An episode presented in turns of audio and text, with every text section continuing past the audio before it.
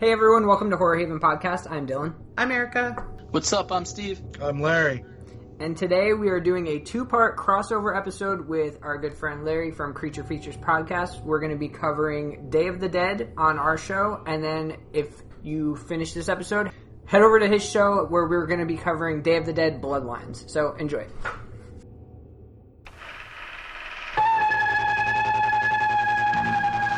First came the night, then came the dawn. Now comes the most eagerly awaited day in horror film history. George A. Romero's Day of the Dead. We've been punished by the Creator. He visited a curse on Hello?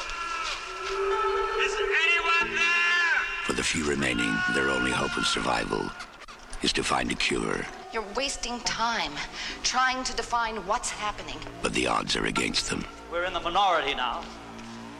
Something like 400,000 to 1 by my calculations. And so is Captain Rhodes. Anybody else have any questions about the way things are gonna run around here from now on? Their one chance is Bub. It's working on instinct. A deep, dark, primordial instinct. But their time is running out. They can be fooled, don't you see? They can be tricked into being good little girls and boys. Same way we were tricked into it on promise of some reward to come. But when the tricks wouldn't work, They're learning. They're actually learning. their world fell apart.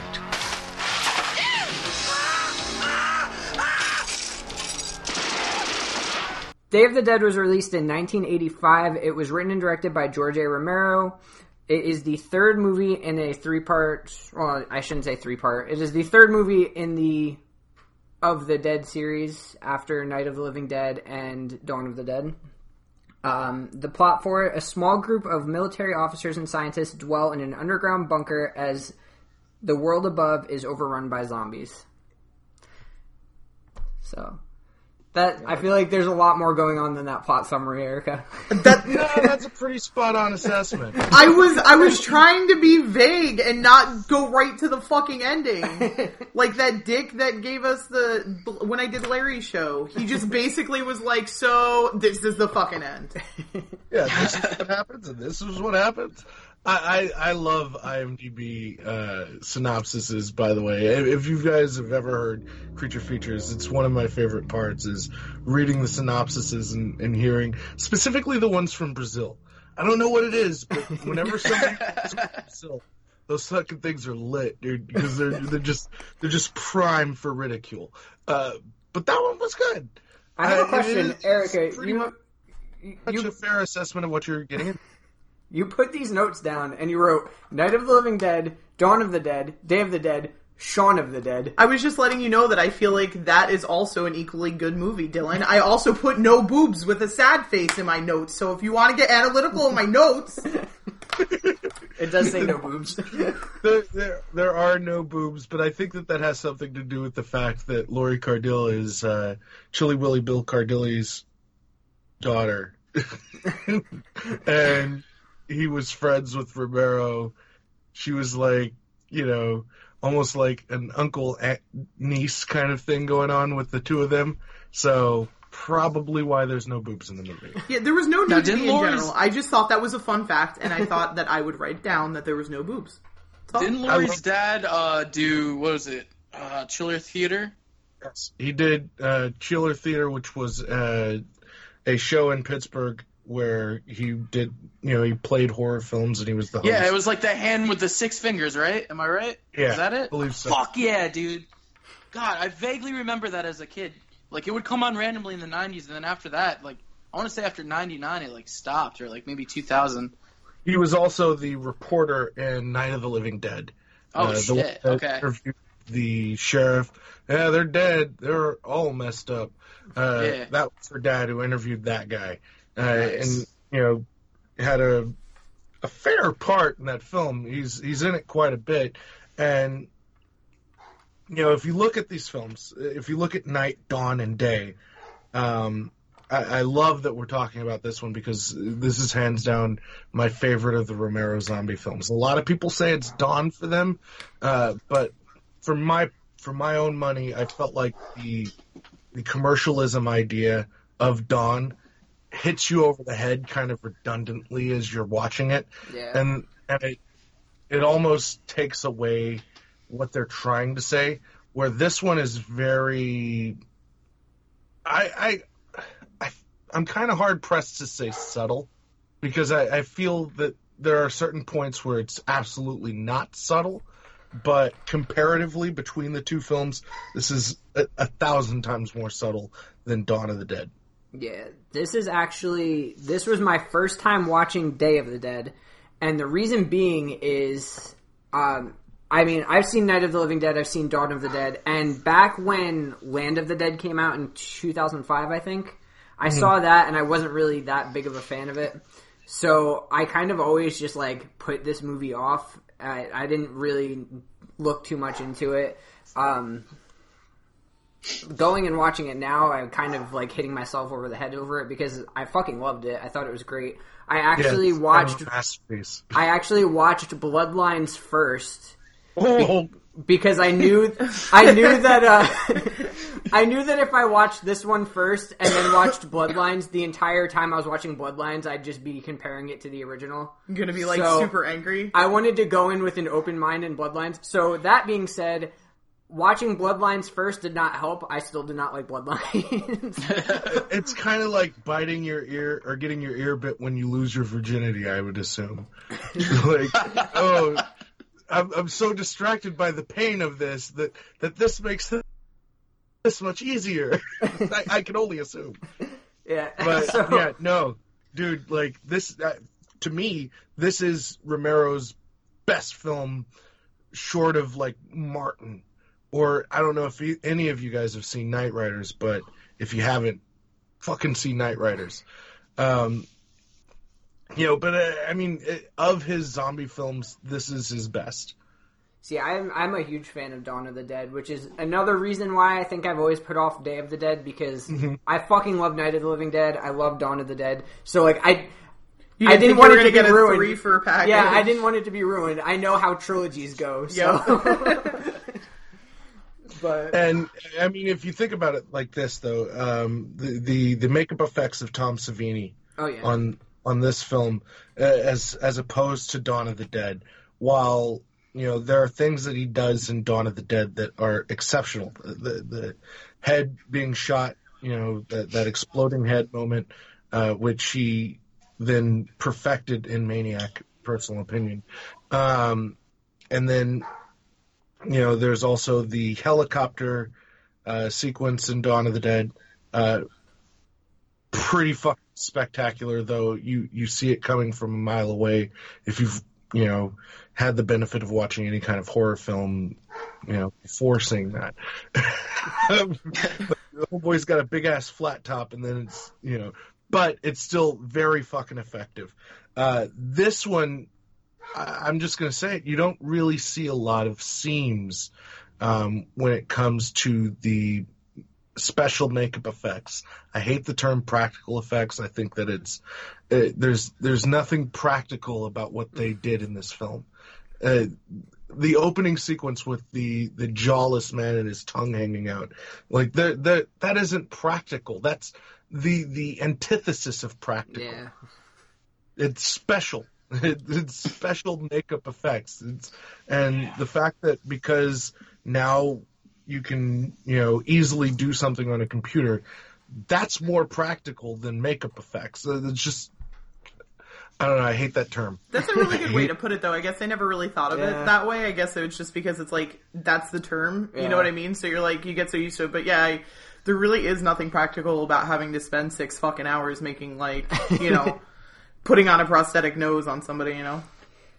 This also, uh, like, I believe this was one of the first movies that Greg Nicotero worked on too, and Mhm. um, he he played Johnson.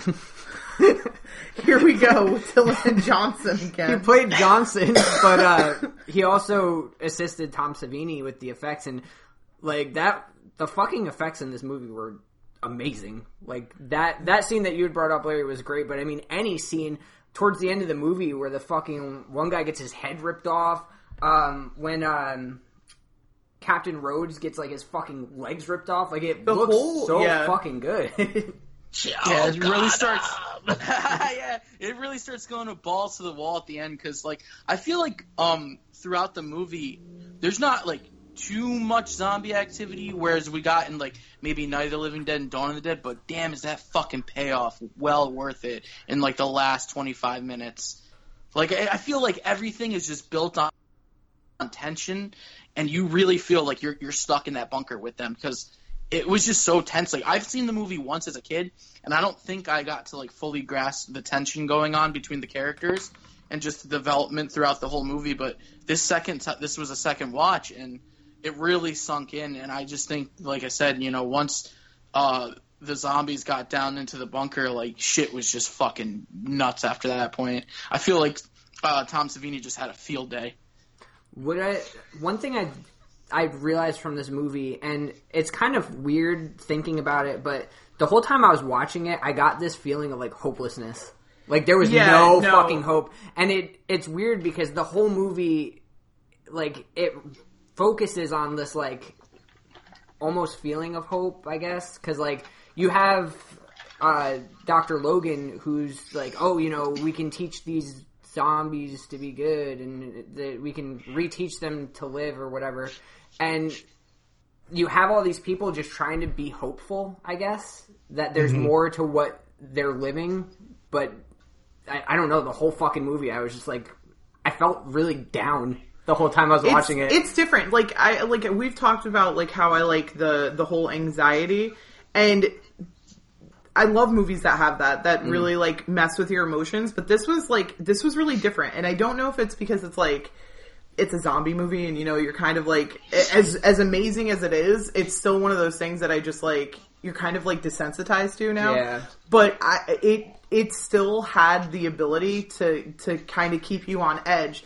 and it's not just like a here and there thing. Like it's really like you're you're really on edge and you you're feeling that anxiety kind of like throughout the whole movie. Mm. and I, I think that it it did that like I think they did that really well. And it was I don't know it's just it's it's weird for me because I guess I'm so used to like like newer movies. Newer movies have that whole like other than the fucking jump scares but they a lot of them are more like anxiety ridden because they're they're more suspenseful. They're more of like a, a thriller based horror and this is as as much as Larry hates the word like it's it's got all the the practical effects to it and it's it's awesome to see that and still get that same like horrified feeling or that that terror feeling or anxiety or whatever you, you feel like you're getting watching it that you get from a jump scare Mhm. without it being a jump scare and it's it's just I don't know I thought it was done really well Well, uh, if I can, uh, to me, the strength of this film isn't necessarily the zombies, and I think it was Steven that had pointed out that you don't really get a lot of zombie action from beginning to end. That there's you know a little bit in the beginning and a little bit at the end. Well, kind of like a major orgasm of zombie at the end, but you know ostensibly throughout the film it's the interpersonal connections between these people that are essentially the last vestiges of humanity, uh, trying to reach out to other people, hopefully with any hope, uh, to connect with someone, anyone, to, you know, hope that this isn't the end of everything. And that the, the, the fear, the thing that, the thing that really drives home is that fear of martial law. And throughout the course of his career, George Romero has always had his finger on the on the pulse of um, the subconscious fear, and it's always been a fear of authority, an authoritarian fear. If you look at films like The Crazies or even Dawn of the Dead, you know there's this this fear of the structural system and the authority that runs that structural system. If you look at the scene in Dawn of the Dead in the beginning when they're trying to finger quote save people in that apartment building, it ends up becoming a mass murdering spree by the people that are sent in there to save people. Mhm. A- and that that happens throughout the course of his career. And if you watch the latter Dead films, um, I believe it's Document of the Dead. There, there's a very real kind of scary moment in Document of the Dead where they're all on this bus and the military comes in and the cameras go off because the military is, you know, going to have their way. And even in like Land of the Dead, which I you had mentioned, Dylan, that you didn't really get into, there's there's still that idea of you know power and um, you know class system. That's that's essentially what uh, Land of the Dead is about. Is is about the the division of uh, class. Well, that was And- originally uh, George A. Romero's plan for this movie was he wanted to have it where there was a society above ground that was protected by electric fences and stuff, and then have the military living underground where they were more safe. But I think it was budget restrictions had made it so that he couldn't do that, so he went with this idea. Yeah, it was a much more elaborate plan that, and I, I actually had had Joe Pilato who played Rhodes, um, on the show very, very early on, and he had mentioned that he was very like excited for his character in the original script, and then when he gets on to set, because the budget was cut drastically mm-hmm. by the the powers that be, Romero had to weed it down to just the core of what he was trying to say. And, you know, the core of what he was trying to say is that, you know, you have to you have to inhabit this world. And if you can't find a cure, you have to be able to find out how to live with these things. And and that being a bigger story for, you know, the uh, throughout the films, there's there's always this this struggle between you know these two different opposing sides. It's the the downstairs and the upstairs in Night of the Living Dead. You know, it's the marauders and the people holding on to the mall in Dawn of the Dead, and in this one, it's the military versus the scientists. You know, and and it's just a war of ideologies. And and the, the point that he's making is that the people that you should be most afraid of aren't the mindless zombies at the gate. But the people around you. people around you with the guns that you know at, at one point Rhodes essentially says you know you should be grateful that I'm not letting you know everybody have a turn with you. Like it's intimating that he could easily just decide that you know Lori Cardille's character could just get raped a bunch and and that could just be her life. So you know he could keep people from going crazy. It's kind of like what they did in 28 days later. Um Yeah, I was getting a, a big vibe from this movie of that too, with the whole military standpoint and uh, like that point you just brought, because that's basically what they did in 28 Days. And Later. the was- zombies on the chains. Yeah, Uh, there's there's a lot of references to dawn and day in 28 days later. Um but it, you know ideally i think or the biggest idea to take away from this is that it's the ideology that it's a war and that's the bigger story. You know everybody's aware of the zombies now. You know everybody's aware that they move slow because they're dead. They they zombies don't run. It, it was it was his motto that he lived by until the day that he died. Zombies do not run. And i fucking completely agree. And we'll get into that in the next episode. Oh yeah. Now Rod Rhodes was the perfect villain. Like you seriously wanted to see him get it so bad, but you couldn't. It I at least I couldn't help admire how well of a bad guy that he played. And going back to what you were saying, Larry, about like the war, he says it repeatedly throughout the film. Like this is a war we're fighting, and I don't give a fuck. You know, I'll do whatever to stay alive and keep my men alive. And it's just crazy the the risks and like the the turn of like the people you're trying to survive with that he would take just to get his point across. Like the, the the scene where he pulls out the gun and tells uh, I believe it's Steele to shoot Sarah, like that was intense as shit. Mhm. And then he pulled the gun on Steele. It was like, if you don't fucking do it, I'm gonna do it. I was like, God damn, this guy is an asshole. But I Well, that can't was- help but admire him. that, that's what no he that's- said if you don't shoot her i'll shoot you Oh yeah, that's what I meant. Yeah. Yeah. That's what's interesting too is watching this movie at that whole standoff. Um, you know, going back to what you had said, Larry, about how it's the people that are more terrifying than the zombies. I mean, the whole part where uh, what was the pilot's name? Uh, not Billy. Uh, fucking. Was Uh, it, it wasn't Ben. John. John. No, Ben was. Yeah, okay. John. Yeah. Uh, when they're holding the gun to John, and you know they're like, oh, they they fucking trap um, Sarah and everybody.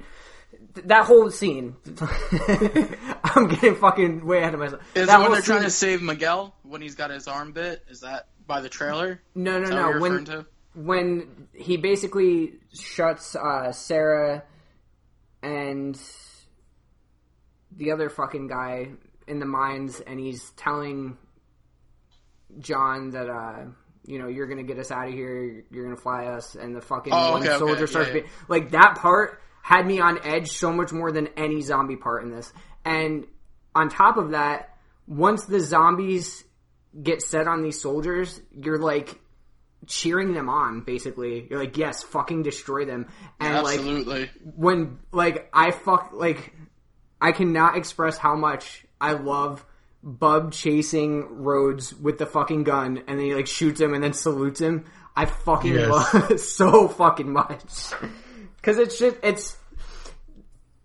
romero tied everything together so fucking well i mean he showed bub with the gun earlier on showed that he's able to use the gun. He has Sarah drop her gun in the lab. Bub gets loose, finds the gun. Like everything was just put together so perfectly to work out, and I fucking love any time that happens because it's just good writing to me.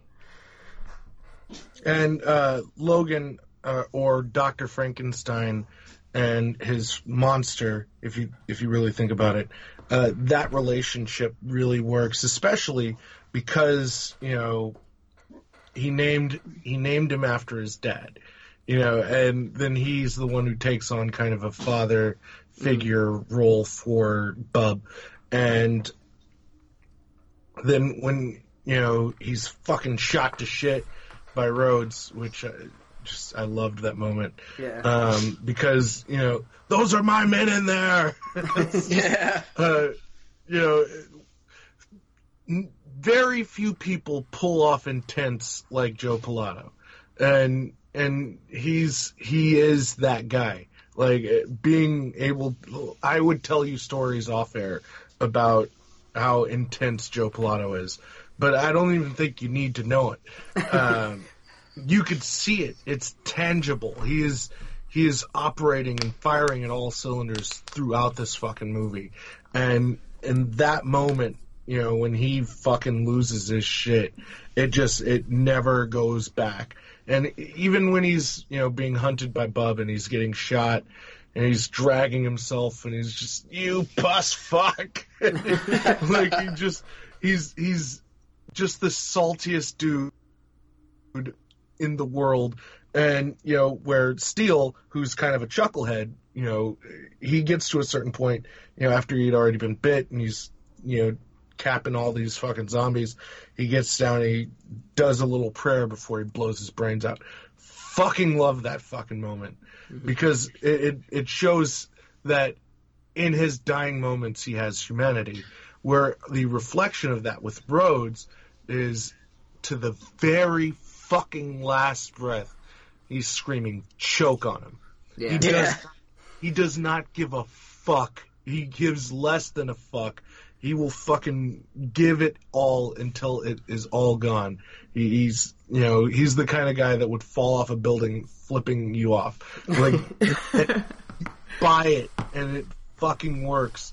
Uh, I'm sorry, I'm, I get a little passionate about this movie. 'cause- You know what's funny though? Steele, um, the uh, the actor that played as Steele, I heard he wanted to change, like, to have him like praying, be right before he died to show like a little bit of humanity in his character. Like that was like kind of his choice, and he brought it up to George Romero, and George Romero was like, "All right, yeah, let's go with it." Yeah, and Gary Klar is an amazing dude. I've I've had some conversations with him as well, and this isn't the Larry's gonna fucking name drop everybody that he's talking. so of this film, I've talked to three people that worked on it, uh, but he he I don't know if you guys have ever um, looked into his story, but he has an amazing story. Uh, he found out late into his life, like he'd already had kids and everything, that his parents had adopted him, and that his actual birth parents had a shit ton of kids, and they were all adopted out to people in his neighborhood. He was in a relationship unbeknownst to him with one of his sisters. Like it's Wow. it's fucking crazy. Like if if you are have any interest in the actor who played Steele like at all, which you should because he's a terrific human being, go out of your way and fucking look up Gary Klar because his story is one of the most unique and amazing stories I've ever fucking heard. Um, and I I got to talk to him about it, not not like on a show, um, like we corresponded just via phone call and talked for like two hours, just had a conversation, and um, it, it's legit one of the most unique fucking stories that I've ever fucking heard. Uh, another fun story about Gary Klar is after that conversation, he sent me his book that he wrote about his life, and um, you know in conversation, I had told him about my sons, and he sent them each an autographed eight by ten of himself, and uh, he sent to my then youngest son a picture of him, you know, with the gun and everything, and it says "Bang, you're dead." And my son, Nice. My son said, "Why does he want to kill me, Dad?" yeah, he's he's an amazing human being. Like straight up one of one of I've I've talked to a shit ton of actors, actresses, filmmakers. He's the most genuine, unique, and sweetest human beings I've ever spoken to in my entire life, and I can say that without any doubt in my mind. I feel like it's that- always like an ongoing thing where like the people who play dicks, Dicks in movies always are, like the nicest cool. guys. Yeah. Not necessarily. Like I said, I also spoke to Rhodes. but again, that's a story for not on the air. Yeah. but um no, I mean back back to like the overall theme of the movie. The theme of the movie, um I know that you had touched a little bit before Larry on the fact that uh, Dawn of the Dead had this like underlying theme of commercialism. Um this movie, the theme that Romero was going for was lack of communication. Communication was the theme of the movie, and it was supposed to show how lack of communication could destroy not just a big society or the world, but even this little Like on smaller scales, yeah, too. yeah, exactly. And I, I think you were right before Larry in saying that it was a lot more subtle in this movie than it was in Dawn of the Dead. I think you know what though that like one of the things that I like, and, and it's not just this movie. It's like it's a lot of uh, a lot of different ones. But when you can like when you can watch a movie, and maybe it's just because all of us watch so many of them and we we talk about them so much. But movies that have like deeper meanings than than just what's on the surface. And and I think like you said with with these you you do get that like there there's a lot of stuff that you can really pull for pull from them.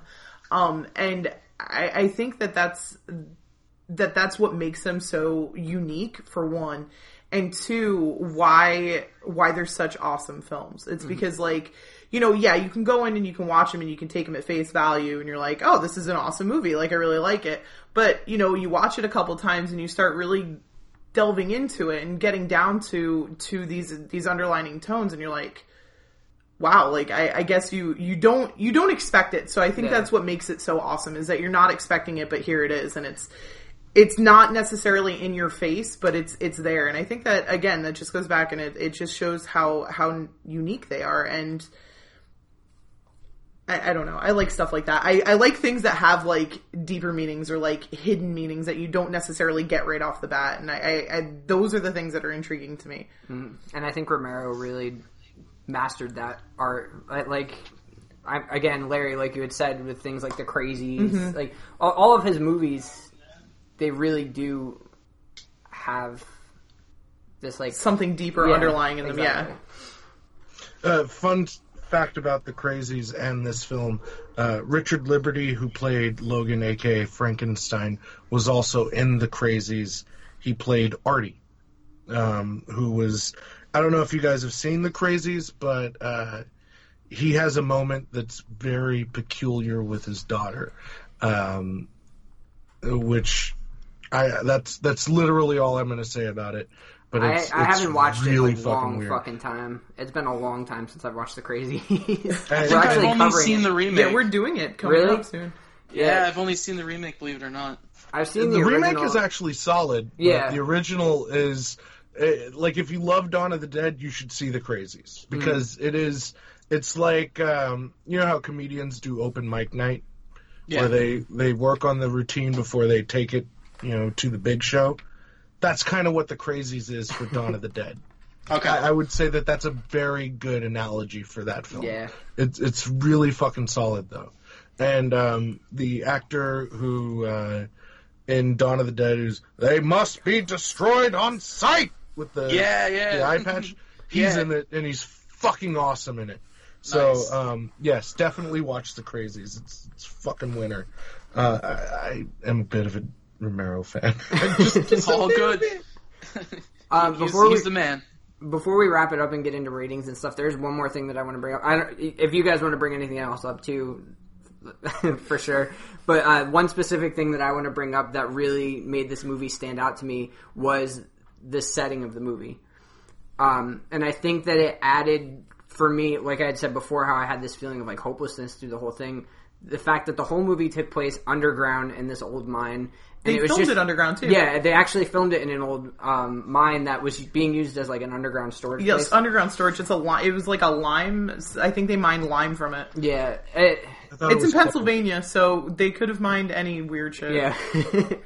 um, it, it really added to the the feeling I got from the movie, and it added to just the tone of the movie. It felt very dark and dreary, and just.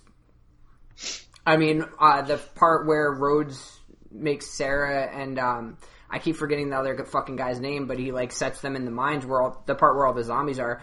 You kind of get this feeling like fuck. There's like nowhere to go, and maybe it's just because like we grew up around caves and Yeah, stuff. We grew up, you don't so, know like, where they go. You don't know if they're going deeper in. You don't know if they're fucking going Like, out. You don't. Caves yeah. and mines are fucking terrifying. I can tell you from firsthand experience. So if I got let loose in a fucking mine shaft that was filled with zombies, yeah, fuck Shit that. be going down. Yeah. But that's that. It's I- disorienting too because like you don't really there's no windows or anything, so you don't Exactly. have a, a clear like conscious of what time like any sort of time. exactly. You don't know if it's day or night, and like you know if all you have is just like a regular like wall clock, you, three o'clock. You don't know if it's three in the afternoon, three in the morning. Mm-hmm. Fuck that. Uh, one more thing I just want to add before we jump into ratings is the connection between John, Sarah, and uh, what's his name? Who's always hitting the flask? I just Miller, I believe his name is. okay, Miller. That's who, Alright. that's who I kept forgetting the fucking name of. Yeah. Miller. I love how he was Yeah. like Oh, he's always hitting the flask, and he's like Miller, and all I thought of was a Miller Lite. I I absolutely love the standoff between them and Rhodes and Steele and the other one. Um, and he, John's like, we're getting pretty uh used to pointing guns at each other, you know, this and that, and it's just it's such a divide, but it's literally like I get this feeling that Sarah, John, and and uh, Miller are like the three amigos, you know, towards like the second half, like they're really. You know, because at first it's like John and uh, Miller just don't give a fuck about anything, you know, and they're just kind of keep to themselves. Whereas like John really just wants to be in paradise, and I could totally relate in that situation. You know, he's trying to keep a like a level head with all the crazy going on, and Miller's like more of like ah fuck it, I'm just gonna get drunk. But like towards the end, I love to see them come together and try to get out together. You know, like you just really root for them the whole way, especially like when.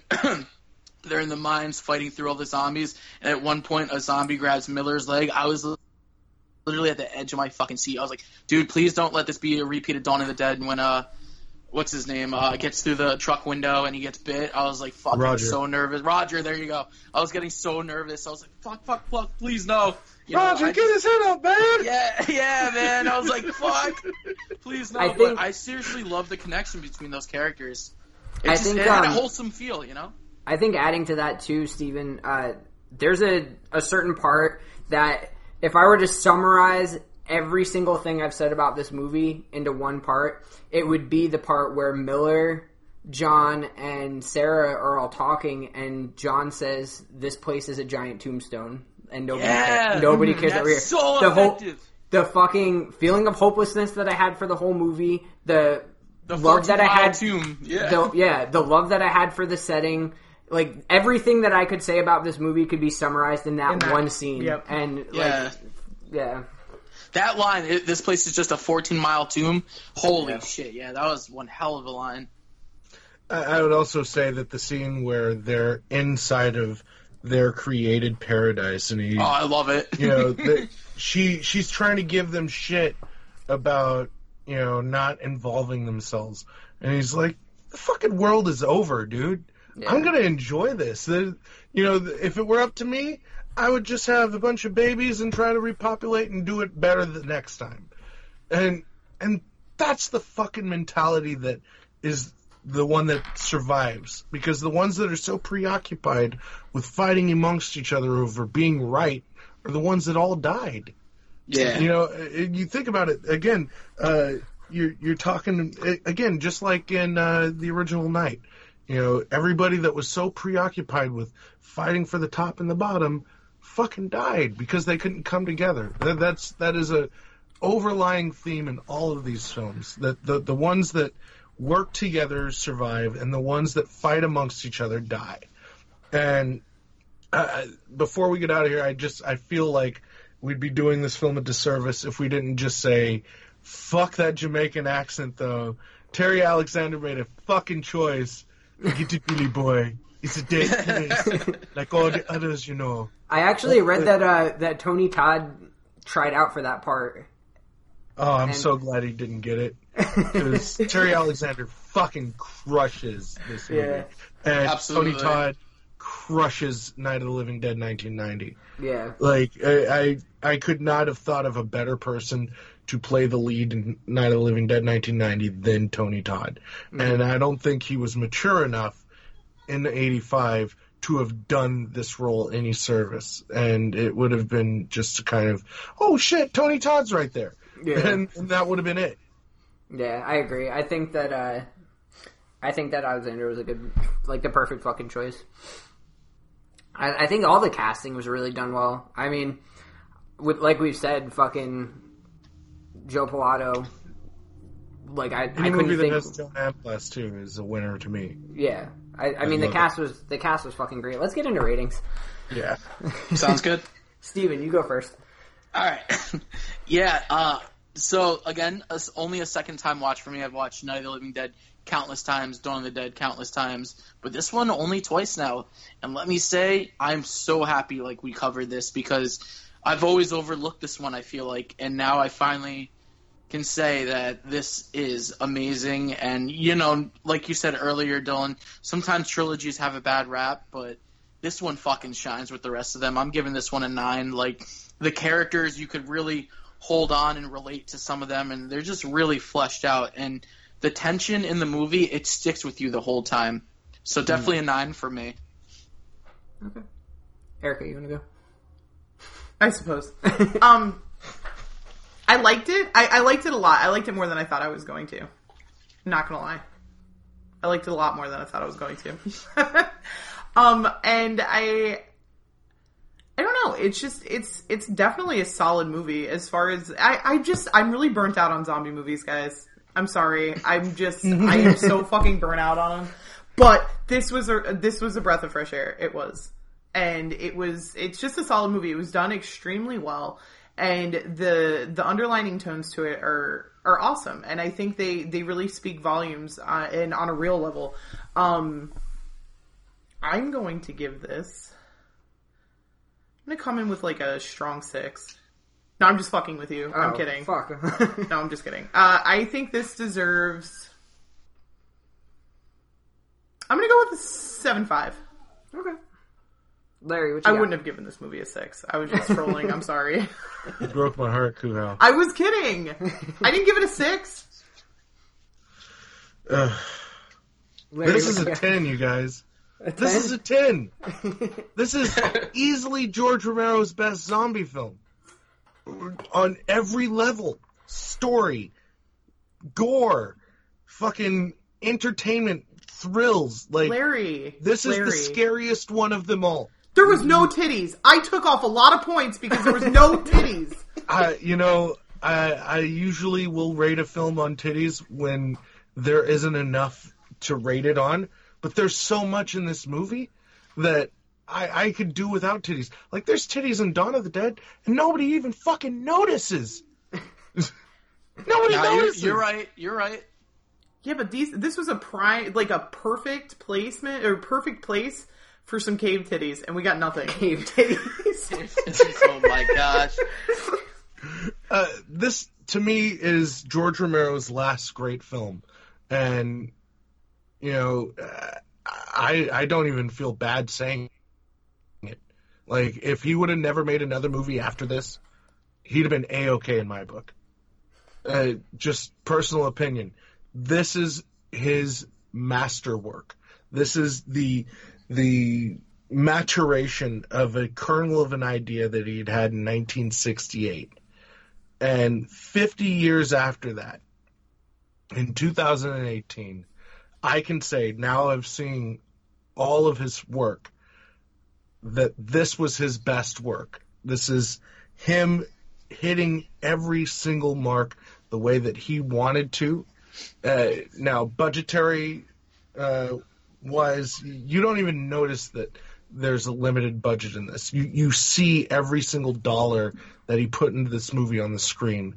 You know, you open up with a helicopter scene, you don't need to use the helicopter again. It can fucking just sit there as background uh, prop. It doesn't need to be used again because it was used.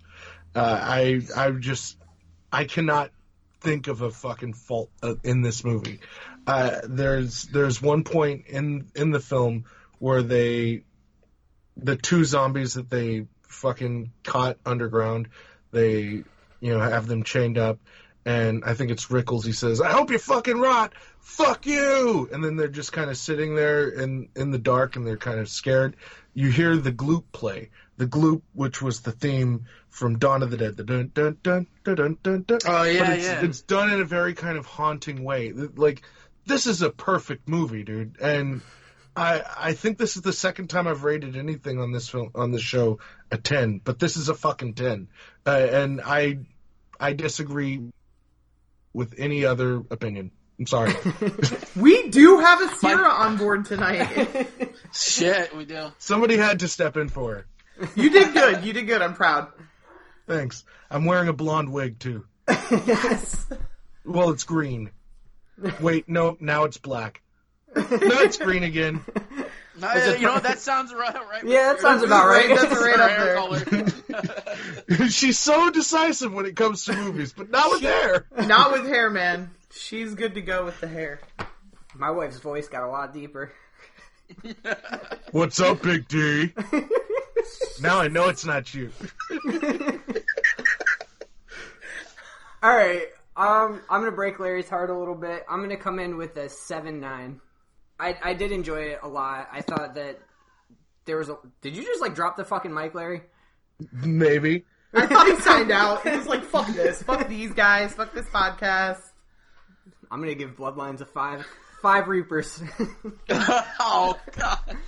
um, no, but I mean, I think part of it may be what Erica said. I'm I'm very zombied out. Um, I think if I would have watched this movie years ago, it probably would have gotten a higher rating. And I feel like it's not really fair to rate it in that way, but It's hard not to. yeah, it's hard not to. Um, like I said, I, while I did really enjoy this, I do th- like Dawn of the Dead a little bit better. um, And that was Larry signing out of the podcast. yeah. What? I, don't know I why just my- heard the disappointment in Larry. Larry's moan was disappointed. He was I'm like, not "Nah." mad. I'm just disappointed. I'm just, I'm just. Oh disappointed. damn it, Dad! No, it's the worst thing you could say. But yeah, it, it wasn't my favorite, but it wasn't uh, like it was by no means a bad movie. No, it was not a, at all. It was a very good movie. Um, and I think seven nine is it's not a bad rating. What's the overall rating on this? It's going to be in the eights. I have a feeling, which I'm cool with. Um, so the average rating is an 8.6. I think that's fair. You sons of bitches. I know. You monsters. Hey, it made it made honor roll. it got a B plus. You got a B plus. It made honor roll. That's better grades than I ever got. So to say that Steven rated this the highest of the three of you is so disappointing. I swear to God, guys. Steven rated this the same as what he rated. He rated this the same as what he rated Psycho. So don't let it fool you. Steven came in with a nine, and you guys were like, meh, seven five. He came I- in with I- that score in one hand and your wiener in the other. Steven! Steven! We're calling you I'm out. calling you out. You think? Oh, you think so? Yeah. I mean, No, I did- seriously, like I said, I've only seen this movie once as a kid.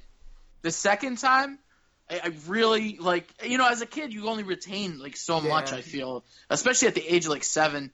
But you know, to sit down and recently watch this and like be hooked from start to finish. Like I said, I had it. I over. I will fully admit I overlooked this film. Second time watching it now, I've really gained a new appreciation for it. It's a fucking great movie. So, fuck you. I was just busting your ass, Steven. I know, I know, I I'm know. only doing it out of love. Of course. All right, Larry, where can people find you? Uh, well, you can find me on geeksoftheindustry.com. I do a bunch of shows over there, but the one that you guys are probably going to be most interested in is the Creature Features podcast. It is my horror podcast. Um, every week I do at least one movie review, and a lot of the times, at least within the month of February, um, I'm doing one movie review, one interview. Um, though this week, when this episode drops, there's going to be two movie reviews and two interview. Well, actually, kind of five movie reviews because uh, one of the shows that I do, uh, the Screaming Room, I review three independent horror films, and then I interview somebody that's involved in one of the independent horror films. That is going to be dropping this week. Um, I will have Jordan Phipps on there from Close Calls. I'm going to be reviewing uh, Close Calls, Hell's Kitty, and uh, a third film that is I, I'm not necessarily sure at this moment which it is going to be, but I can tell you for a fact, Hell's Kitty, Close Calls, and an interview with Jordan Phipps as a part of the Women in Horror Month interview series. Also in the Women in Horror Month interview series, I am interviewing the director of the Slumber Party Massacre, Amy Holden Jones. It's a fantastic conversation with somebody that has operated within this genre and within the Hollywood system for nearly four decades and has a lot of stories to tell. Very unique mind and opinions. Um, very important conversation. I, I love the month of February, partially because it's my birthday, uh, but more importantly because I am able to, you know, speak with women in horror and focus the attention of the show towards that. Uh, the only other deviation away from women in horror, though it isn't necessarily because the film that we're going to be talking about, uh, the four of us, Horror Haven Podcast and Creature Features, we are going to be covering the 2017 film, uh, Day of the Dead Bloodline. And uh, that will be dropping the same day as this episode. So when you are done listening to this, go and listen to what fucking fuckheads in the future did to George Romero's masterpiece. Soiled it. Soiled it. Soiled it. Spoiler alert: they ruined it. and uh, you're ha- you're gonna have Erica on this month too. So I, I'm gonna have Erica and Sarah on this month, actually, That's and we're the most important part of this podcast.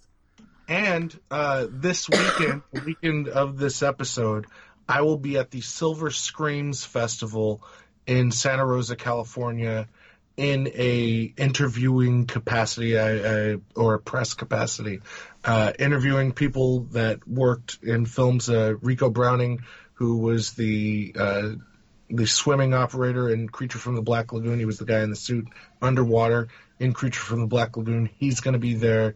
Um, Kelli Maroney, uh, Dee Wallace, and um, one other really fucking big name, Barbara Crampton. Uh, oh, so my really fucking cool. really fucking cool convention. Oh, Barbara Uh, that's going to be in Santa Rosa this week. I know you guys are going to a convention. Yeah, the weekend that weekend this as well, right? drops. Yeah, the weekend that just this drops, uh, we're gonna be at the Mad Monster Party in Charlotte, North Carolina. So if you guys listen to this and by any chance are there, come say hi to us. You guys are going to record stuff when you're there, right? Um, I'm not sure yet. Uh, we're gonna go and just kind of enjoy it, and if the opportunity comes up, we might. But I really just, I need a, I need time to just immerse myself in something other than work. So, I'm just gonna go and just let whatever happens happen. Um, I we're look gonna at be. every opportunity as an opportunity to work. I, I'm very, very old that way. Um, but we're going in um in May at the same place where this one's actually being held uh, to the Day of the Dead convention, and I th- I think right now they have like Linda Blair lined up, Tony Todd, uh, the whole cast of Nightmare on Elm Street Part Three. Three. Yeah, um, the whole cast of Return of the Living Dead, the whole cast of Friday the Thirteenth Part Six. Part six. Yeah, so there's Is it six or eight?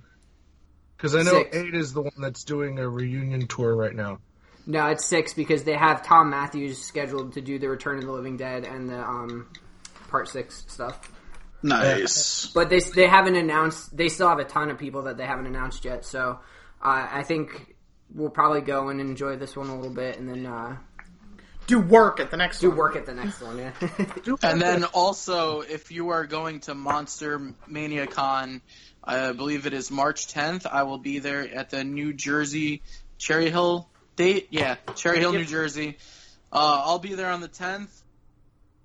Um, I'm excited because this is definitely my first horror con. Uh, I think as far as guests announced, I'm trying to think. Yeah, a lot of the cast from Killer Clowns from Outer Space. Uh, that was Tim the one Curry. that um Tim Yeah, Curry. Tim Curry's gonna be at. Yep, John Carpenter. Uh, who else? Oh, Elvira, I think, Yeah. just got released for that. Yeah, man, legendary John Carpenter. yeah, if you I'm- see I'm- Steven there, go kick him in the fucking shins. What? Oh, what? Because of fucking Psycho? Yeah. if you like, still salty if you that. like Psycho, go fuck Steven up at this show. Steven calls me. he's like, I just got fucking jumped in the bathroom, you dickbag. Big dude, what Yeah. are you doing to me? it's, it's gonna it's gonna be a good time. This is like I said, this is my first horror convention. I'm going with my cousin Nick, who goes to a lot of horror conventions in the the Northeast. So uh, to go with someone who's like you know been going for years, it'll be a fun time. I'm definitely gonna be scoping out some fucking rare release of any kind of movie I can find. Also, I think the cast of uh, 2017's It's gonna be there too. oh shit. So it'll be pretty cool, yeah. Yeah, man, it's gonna be a fun time. Oh, actually, a shit ton of fucking. uh Let me see, who's uh fucking. Actually, they have a lot of dudes from Friday the Thirteenth that played as Jason coming. I think Steve Dash, uh, Kane Hodder, of course. Hell yeah. Steve Dash is the shit. Steve Graham or C.J. Graham. I don't know why I said Steve Graham. CJ Graham, yeah. Yeah, they got a. Uh, hold- Tony Todd's gonna be there. Uh, Sid Haig. Yeah, it's gonna be a fucking fun time, and all four or all four, all three of the Chiodos brothers are gonna be there too. So it's gonna be fucking Sid awesome. Haig, Sid Haig just canceled the show we're going to next weekend. Oh shit! I'm Yeah. sorry, guys. Um, ours has a lot of people from the Nightmare on Elm Street series, mainly um, three and four. Uh, I'm trying to think. The only Hot shit uh, hassle. yeah, the only um, the only Jason that they have at ours is the one who played Jason in Freddy vs. Jason, Ken. Ken Kirzinger. Yeah, Ken Kirzinger. Um, but Sierra's in fucking daydream heaven because F- R.A. Mi- Milahoff, Meloff, yeah. Milahoff, yeah, he's gonna be there and he's doing a photo op in like full leather face. Yes. And I was like, I'm not gonna drop the money on it. Like, we'll go meet him. we'll go meet him at the booth and stuff. But I just got word that our income taxes are hitting right before the convention, Oh, so I might be buying a photo op. Yeah.